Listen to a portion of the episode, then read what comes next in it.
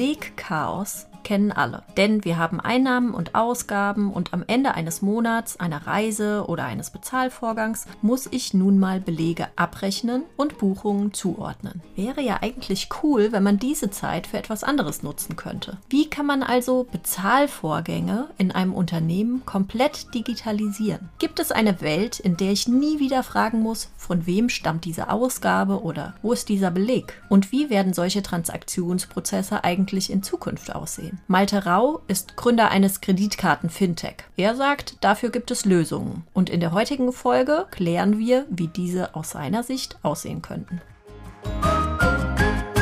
Malte, wie digital sind Finanzprozesse in deutschen Unternehmen? Ich würde sagen, nicht digital.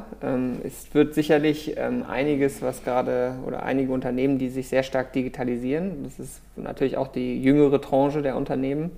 Und wir schauen uns natürlich auch sehr etablierte Unternehmen an bei uns, wenn wir quasi ihnen helfen wollen, die Prozesse zu digitalisieren. Und man merkt, dass die große Herausforderung ist eigentlich, einmal zu digitalisieren. Alles, was danach kommt, ist dann halb so wild eigentlich. Das bedeutet, dass wirklich aktuell diese manuellen Prozesse einfach so verzahnt sind in allen Unternehmensprozessen, dass es sehr schwer ist, diese Stück für Stück zu digitalisieren. Also wir haben auch einen Extremfall, da wird unser digitales Produkt für Kreditkarten genutzt und am Ende werden alle Belege wieder ausgedruckt und gestempelt. Okay, aber so sie haben immerhin auch schon die Kreditkarte digitalisiert, aber das ist halt wirklich so das, was man so bei einigen Unternehmen immer wieder wahrnimmt, dass die so tief verzahnt sind, dass man eigentlich also das halbe Unternehmen umbauen müsste.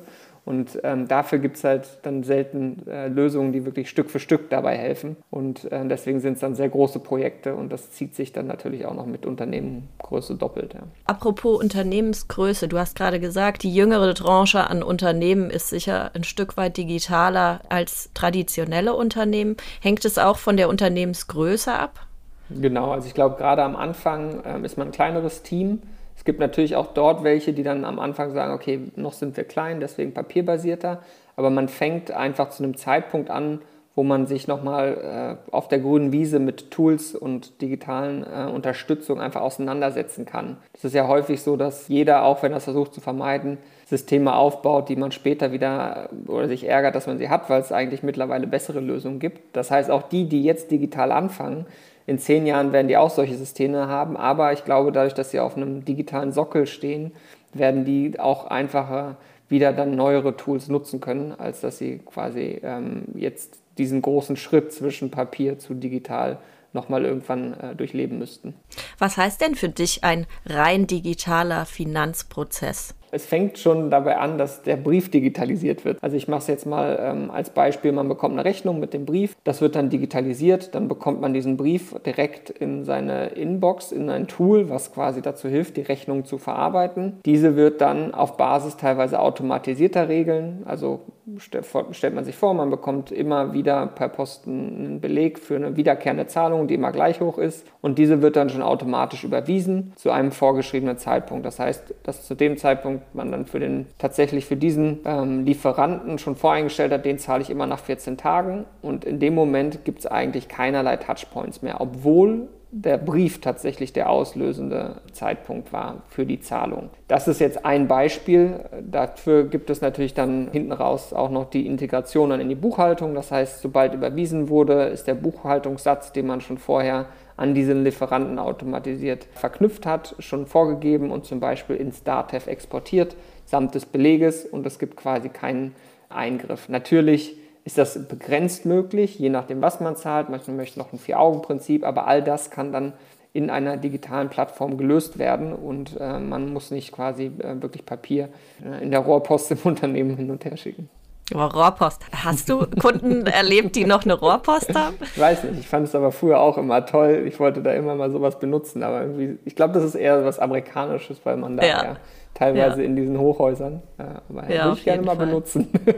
Ja, aber auch nur einmal. Wenn solche Prozesse nicht digital sind, sondern analog vonstatten gehen, warum kostet das Geld? Also das eine ist tatsächlich die Bearbeitungszeit, die viel, viel länger ist. Das heißt, die Leute müssen sich die Unterlagen einsehen, man macht den Brief auf, man schaut sich an, ob der belegt, man gleicht ihn ab, meistens noch mit einem anderen System. Man muss ja schauen, sind die Angaben korrekt. Dann auch der Zeitpunkt, dann den normalerweise Papier muss es ja auch irgendwie in die Buchhaltung. Und diese Sachen alle sind Arbeitsschritte über Arbeitsschritte, die einfach Zeit und viel Aufwand bedeuten und dann auch noch über Abteilungen hinweg. Buchhalter sind dann meistens ja noch die Leidtragenden, die dann noch den Beleg anfordern und sagen, okay, irgendjemand hat hier was überwiesen, wo ist denn jetzt der Beleg? Das heißt, es gibt wieder einen Loop nach hinten, um dann diese Person wieder zu fragen, wo ist denn jetzt der Beleg? Ja. Jetzt haben wir uns die Gegenwart angeschaut. Wie sieht denn aus deiner Sicht die Zukunft aus? Also ich glaube, virtuelle Kreditkarten gibt es spannende Anwendungsfälle. Deswegen sind wir auch in dem Bereich tätig. Das heißt also, gerade bei virtuellen Kreditkarten kann man entsprechend gerade Online-Zahlungen, die ja immer mehr vorkommen, also es ist ja typisch, in der Corona-Zeit braucht man Software, da fragt man sich, wie bezahlt man die? Und da helfen virtuelle Karten sehr stark, weil sie auch sofort vergeben können und sowas wie Auslagen ersetzen, weil man dann den Mitarbeiter einfach eine Karte zuschicken kann. Und auf der anderen Seite sowas wie Bitcoin, also glaube ich, ist schon nochmal ein sehr großer Schritt, weil man sieht immer so die Trends, was passiert erst beim Konsumenten, das ist auch Kreditkarten, das war einer der ersten Jahre, wo jetzt tatsächlich Kreditkarten mehr als Bargeldzahlung waren. Das wurde natürlich auch durch Corona beschleunigt. Dann merken jetzt die Leute, es ist aber ein angenehmes Zahlungsmittel, jetzt kommt dann B2B Stück für Stück. Vorher muss, glaube ich, noch das Papier erledigt werden und digitalisiert, bis man auf die Blockchain geht. Warum dauert das denn verdammt nochmal so lange immer? Also ich glaube, dadurch, dass natürlich eine ganze Organisation einfach dahinter hängt. Du hast jetzt ja, wenn eine Privatperson sagt, ich möchte jetzt eine neue Kreditkarte und probiere die mal aus, geht das? Wenn man in einem Unternehmen mit mehr als, selbst schon bei 10 Leuten sagt, wir probieren jetzt mal was Neues aus, dann hat das direkt Implikationen auf die Buchhaltung, das hat Implikationen auf Prozesse im Unternehmen, die muss man sich erstmal anschauen, weil einfach mal sowas austauschen geht einfach nicht. Ja. Und dadurch sind natürlich die Transformationen in Unternehmen viel langsamer und zäher. Und da muss man einfach mit leben. Also gerade wenn man auch ein Startup gründet, man denkt am Anfang super, so schnell, und sobald man eine bestimmte Größe erreicht, dann auch, jetzt dauert alles plötzlich doppelt so lange. Eigentlich wollte ich mehr Leute, damit ich schneller werde, aber also, das sind halt diese Entwicklungen, die kommt man nicht dran vorbei. Da fühlt man sich immer auch schnell wieder in fast wie in einem Konzern. Ja, jetzt sind Firmenkreditkarten ja nichts wahnsinnig Neues für Unternehmen. Wie werden die denn heute genutzt? Da hat sich einiges getan. Also früher ist es natürlich historisch so gewesen, dass man mit der Kreditkarte sehr viel Reisen bezahlt hat. Das war einer der größten Ausgaben mit Kreditkarten, und das hat gleichzeitig aber auch den ganzen Weg jetzt für diese Innovation geebnet, weil Kreditkartenreisen war dafür da, damit man international ohne Probleme in einem anderen Land zahlen kann und das Hotel auch weiß, man wird jetzt bezahlt, ist eigentlich egal, ich muss jetzt nicht mich darum kümmern, ob der mir jetzt wirklich was überweist oder man Vorkasse und solche Geschichten macht. Und jetzt hat sich das ganz stark durchs Internet gewandelt, weil dadurch, dass diese internationalen Netzwerke zur Verfügung stehen und man auch Software in den USA einkaufen kann, wird das da logischerweise dann auch sehr stark genutzt. Das heißt also, auch bei uns ist es so, die größten Ausgaben sind Marketing, also online, wenn man jetzt Werbung auf Google, Facebook und sowas macht. Dann gibt es Software, das wird auch meistens bezahlt mit Kreditkarten. Und dann kommt Reisen, das ist natürlich eingeschränkt durch Corona, aber prozentual macht das gar nicht mehr so viel aus, einfach nur, weil diese Online-Zahlungen so stark zunehmen. Da hat man genau die Frage, wo ist der Beleg, wer hat die Zahlung gemacht, und genau solche Sachen können dann technisch sehr viel stärker verbessert werden, weil man kommt nicht dran vorbei an dem Zahlungsmittel. Also es gibt viele Kunden, mit denen wir sprechen, die jetzt auch durch Corona einfach merken, okay, so viel Software, ich muss alles online machen, ich brauche eine Karte. Und das tut gerade nochmal besonders weh, jetzt eine Karte rumzureichen, weil auch es so viele Änderungen gibt um Authentifizierung. Das heißt, man muss auch im SMS noch meistens ein Handy dazu haben. Das heißt, mal eben die Geschäftsführerkarte nutzen geht gar nicht mehr wie früher. Ja, jetzt hast du schon ein paar Mal von deinem Unternehmen gesprochen. Du bist Gründer von Pliant. Erzähl mir, was ihr anders macht und was ihr überhaupt macht. Genau. Also wir sind ein Unternehmen für digitale Firmenkreditkarten. Bedeutet, dass wir uns insbesondere anschauen, die Kreditkartenverwaltung. Früher, man bestellt jetzt eine Karte für einen Mitarbeiter, das heißt, man schreibt einen Brief an die Bank, dann bekommt man 3-4 Wochen später diese Karte zugeschickt, die hat dann irgendein Limit, was man nicht direkt ändern kann, und das ist so dieser erste Teil, den wir digitalisieren, bedeutet, bei uns kann man wirklich einfach auf Knopfdruck Karten bestellen, auslösen, sogar virtuelle Karten. Das sind welche, die von physischen getrennt sind, sodass man auch nicht das Risiko hat, wenn man die physische verliert, dass man dann plötzlich seine Online-Einkäufe nicht mehr machen kann. Und diese Verwaltung machen wir entsprechend auf einer sehr einfach digital verwaltbaren Oberfläche. Und der zweite Teil, den wir mit digitalisieren, ist, dass wir tatsächlich die Transaktionsdaten in Echtzeit zur Verfügung stellen und man entsprechend Belege sehr einfach anheften kann. Bedeutet, früher oder auch aktuell, viele bekommen einmal im Monat eine Abrechnung und dann rennt man mit dieser Abrechnung durchs Unternehmen und fragt sich, wer hat denn überhaupt diese Transaktion teilweise gemacht? Und das kann bei uns sehr einfach transparent gestaltet werden. Die Belege sind direkt in der Buchhaltung, können integriert werden, das heißt also, man minimiert da sehr stark die Arbeit. Virtuelle Karten sind ja auch nichts Neues, die gibt es ja auch schon. Was unterscheidet jetzt trotzdem euer Produkt und euer Angebot von dem anderer Unternehmen? Virtuelle Karten, korrekt, gibt es auch schon von traditionellen Banken teilweise. Dann muss man aber auch mit dem Fax teilweise beantragen, anstelle auf den Knopf zu drücken. Das heißt also, diese Beantragung ist sehr viel einfacher. Und dann gibt es natürlich auch andere digitale Anbieter. Allerdings sind die dann meistens keine echten Kreditkarten, bedeutet, man muss sie aufladen, dann gibt es zum Beispiel auch Akzeptanzprobleme oder die sind verbunden mit Software, die nicht zwangsläufig mit der Karte direkt zusammenhängen. Also ein Rechnungseingangstool in Verbindung mit einer Karte, das ist eigentlich originär nichts, was direkt zusammenhängt. Und diese Kombinationen führen dazu, dass der Nutzungsaufwand bzw. die Migration zu solchen Anbietern sehr viel aufwendiger ist als mit uns. Finanzprozesse haben sehr viel mit Vertrauen zu tun. Wenn ich mir jetzt ein traditionelles kleines Unternehmen vorstelle, bei dem sich ein Startup vorstellt, da könnte ich mir vorstellen, dass es da Vorbehalte gibt. Wie würdest du die ausräumen? Das eine ist, glaube ich, dass, was bei uns vielleicht nochmal zusätzlich wichtig ist, wir sind eine echte Kreditkarte, das heißt, wir gehen in den Vorleistung für den Kunden. Also das ist der eine Teil. Das andere ist, wir arbeiten auch mit einer Bank namens Warngold Bank. Das ist eine, die nicht direkt auftritt meistens gegenüber dem Kunden, aber so eine sogenannte White-Label-Bank ist, die den deutschen Zahlungsverkehr hat. Bei uns hat auch die Commerzbank tatsächlich investiert. Das heißt also, dadurch entsteht auch viel Vertrauen und wir haben auch einfach schon sehr große Unternehmen, zum Beispiel ein Jung von Matt, die wir auch schon überzeugen konnten, auch Unternehmen, die teilweise gelistet sind an der Börse, wo wir entsprechend auch durch jede rechtliche Prüfung, die man sich vorstellen kann, durch sind. Und das hilft natürlich auch in dem Zusammenhang, Vertrauen zu schaffen. Jetzt hast du schon ein paar Namen genannt. Sind es auch genau die Prozesse, die du schon beschrieben hast, für was die Karten genutzt werden? Genau, also jetzt als Beispiel, bei Jung von Matt werden wir für den digitalen Einkauf genutzt. Also wir haben sehr viele Kunden, die historisch gesagt haben, ich benutze maximal 5.000 Euro und ich brauche jetzt aber 50.000 Euro, weil tatsächlich ist ein einfaches Zahlungsmittel, hätte ich nicht gedacht.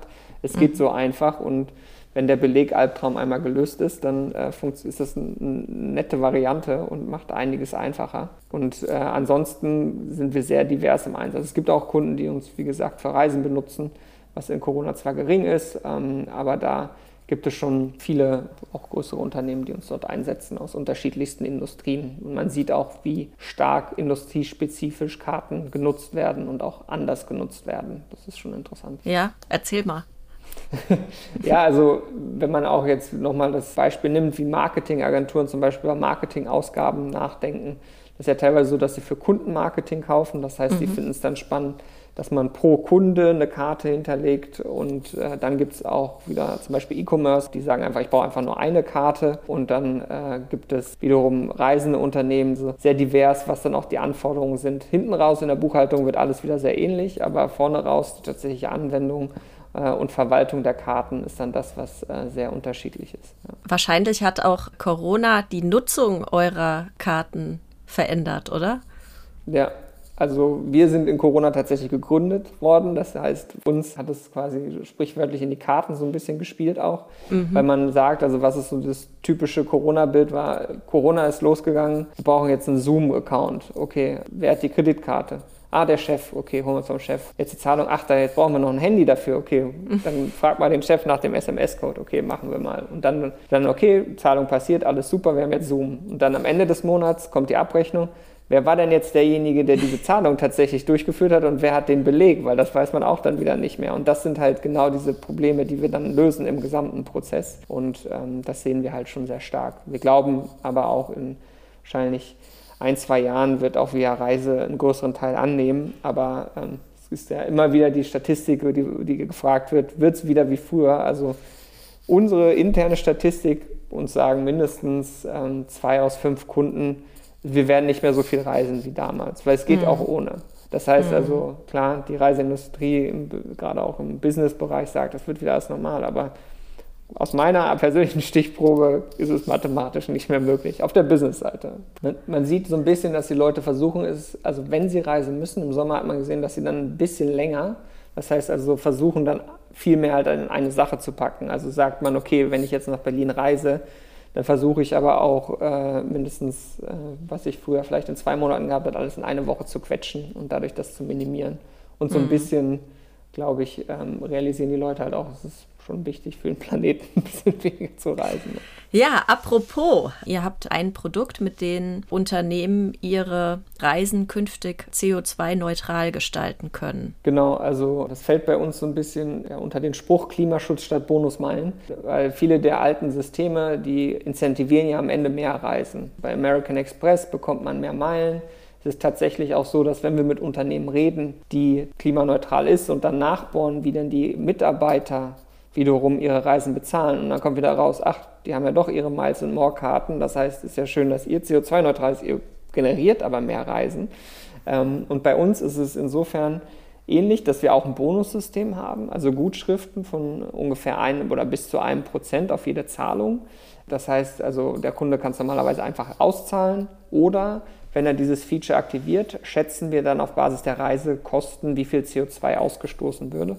Und benutzen diese Gutschriften dann, um entsprechend CO2 zu kompensieren. Und das, je nachdem, nach dem Reiseprofil, rechnet sich das auch, dass man neutral wird, wenn man ab und zu aber auch mal andere Sachen kauft. Also wenn man jetzt mal einen Laptop kauft, dann wird dadurch ja auch eine Gutschrift generiert, die dann aber auch sowas quersubventionieren kann. Wenn jetzt jemand nur durch die Gegend fliegt für 1 Stunde zu jedem Meeting, dann wird es natürlich ein bisschen schwerer, da auf Neutralität zu kommen, aber das ist quasi dort das Produkt und wird auch sehr gut angenommen, gerade weil es eine Möglichkeit ist, also einfach mit einer neuen Kreditkarte, die kostenlos ist, kostenlos auch CO2 zu kompensieren. Was auch das Spannende bei der Sache ist tatsächlich, dass in dem Zusammenhang, weil manchmal auch die Frage kommt, wie wird das denn auch finanziert, derjenige, der die Karte akzeptiert, bezahlt eine Gebühr für die Akzeptanz. Also wenn man jetzt bei Lufthansa ein Ticket kauft, bezahlt Lufthansa eine Gebühr dafür, dass sie Kreditkarten akzeptieren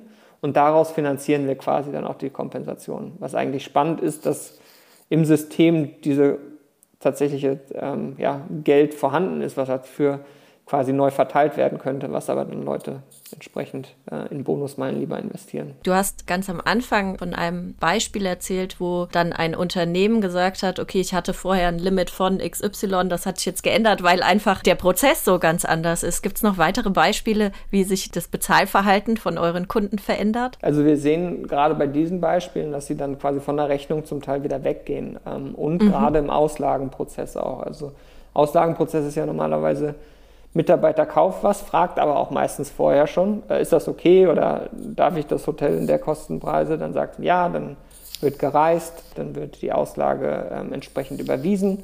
Versus bei uns kann man dann sagen, hier ist die virtuelle Karte. Das heißt, der Kunde zahlt direkt oder der Mitarbeiter mit der virtuellen Karte genau diese eine Zahlung, kann sofort, weil die Transaktion sofort passiert und sichtbar wird, den Beleg anheften und dann ist es vorbei. Das heißt, man spart sich 2 bis 3 Schritte tatsächlich in diesem Prozess. Und dadurch kommen das sind jetzt nicht sehr große Volumina, weil Auslagen meistens kleiner sind als jetzt eine riesen Online-Marketing-Ausgabe. Aber da sehen wir das ganz klar. Und das andere ist dann, die großen Volumina sind dann wirklich, wenn plötzlich von Rechnungen weg auf Karten, aufgrund auch dieser Gutschriften und Ähnliches bewegt wird. Ja. Dann vielen Dank, Malte, für all die Einblicke und danke, dass du da warst. Danke für die Einladung.